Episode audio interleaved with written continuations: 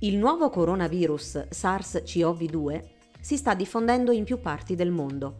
In questo approfondimento facciamo il punto sulla situazione a livello globale.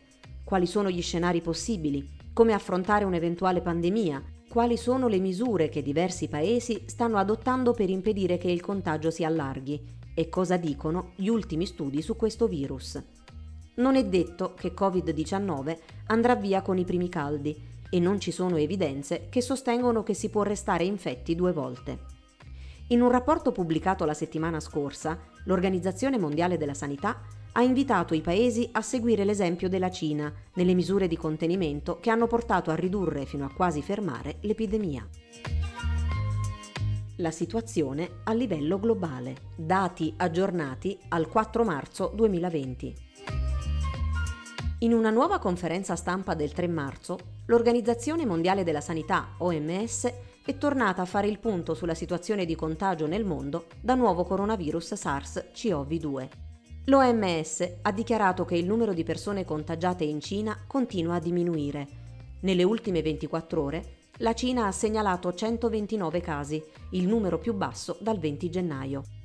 Secondo Bruce Hailward, vice direttore generale dell'OMS, epidemiologo e a capo di una recente missione dell'Agenzia internazionale in Cina, questo risultato si deve, oltre alle decise misure di contenimento, alla velocità con cui si è riuscito a trovare i casi, isolarli, tracciare i loro contatti stretti e tenerli sotto sorveglianza, e alla rapidità e all'efficienza nell'esaminarli da parte del sistema sanitario.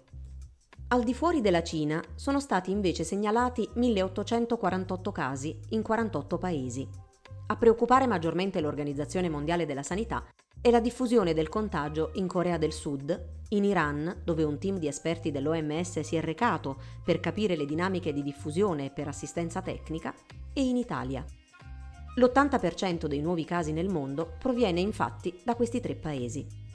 Il direttore generale dell'OMS, Tedros Adhanom Ghebreyesus, ha però specificato che in Europa anche altri paesi potrebbero trovarsi ad affrontare una situazione simile a quella italiana. Sono 12 i nuovi paesi che hanno registrato i loro primi casi e ad oggi quelli con una persona risultata positiva sono diventati 21. 122 sono invece gli stati dove finora non sono stati registrati contagi. Lunedì 2 marzo l'OMS ha ribadito comunque che per il momento non si può parlare di pandemia, cioè di una diffusione globale non contenuta del virus, per il nuovo coronavirus, perché degli oltre 90.000 casi segnalati a livello globale, il 90% si trova in Cina e principalmente in una provincia. Dei restanti, l'81% proviene da quattro paesi e degli altri paesi interessati, la maggior parte stanno riportando pochi casi. L'Organizzazione Mondiale della Sanità ha poi voluto sottolineare che questo virus non può essere considerato come un'influenza, avendo caratteristiche uniche, come ad esempio la sua capacità di contagio e il tipo di malattia che provoca, più grave dell'influenza stagionale. L'Agenzia Speciale delle Nazioni Unite afferma però che può anche essere contenuto con le giuste misure e che questo deve essere l'obiettivo prioritario di tutti i paesi, raccomandando un approccio globale.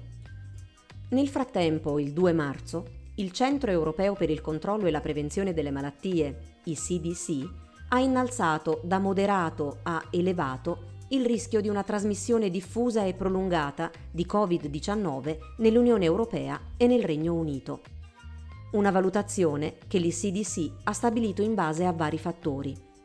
Il numero crescente di paesi con una diffusa trasmissione nel mondo e in Europa, le misure di contrasto adottate, che fino ad ora sono state in grado di rallentare il contagio, ma non affermare l'ulteriore diffusione, i numerosi casi con sintomi lievi in grado di trasmettere l'infezione, le aree precedentemente non interessate al contagio dove sono stati registrati casi non legati a viaggi verso aree infette. Nel caso in cui poi il contagio diventi consolidato e diffuso, le attuali misure di contenimento potrebbero non essere efficienti e avere un forte impatto sulla salute pubblica e sui sistemi sanitari, avverte il Centro europeo per il controllo e la prevenzione delle malattie, che specifica in questa evenienza ci si dovrà preparare ad azioni di mitigazione che includano sforzi coordinati per proteggere la salute dei cittadini europei. Jonathan D. Quick della Duke University nella Carolina del Nord ex presidente del Global Health Council e collaboratore dell'Organizzazione Mondiale della Sanità, OMS, intervistato dal Guardian, ha analizzato i possibili scenari che potrebbero svilupparsi da qui in avanti. Quello migliore è che la situazione in Cina sia sotto controllo, il contagio negli altri paesi termini, non emerga più nessuna diffusione in nuovi paesi e continenti e l'epidemia finisca. Quello peggiore è che si arrivi a una pandemia e la malattia diventi endemica, cioè con una circolazione permanente nella popolazione umana. Per l'esperto, però, lo scenario peggiore sembra essere quello più probabile. Abbiamo visto casi in sei continenti apparentemente silenziosi, cioè almeno in parte asintomatici, catene di trasmissione da uomo a uomo sia all'interno che all'esterno della Cina, con altri paesi che hanno segnalato casi nell'ultima settimana e nuovi focolai in Iran, Italia e Corea del Sud. Inoltre, ci sono ancora molte incognite. Potremmo aver sottovalutato il periodo durante il quale una persona è contagiosa, per esempio, e la varietà dei modi in cui il virus si diffonde. Nel caso questa prospettiva si realizzi, precisa comunque D. Quick, possono essere ancora effettuate misure per ridurre l'impatto di una possibile pandemia, come mobilitare un numero maggiore di funzionari sanitari, rafforzare i controlli e fornire più strumenti agli operatori sanitari in prima linea. Per l'esperto, però, in base all'esperienza passata, è probabile anche che la gran parte di persone resti inconsapevole o non convinta del pericolo che questo virus rappresenta.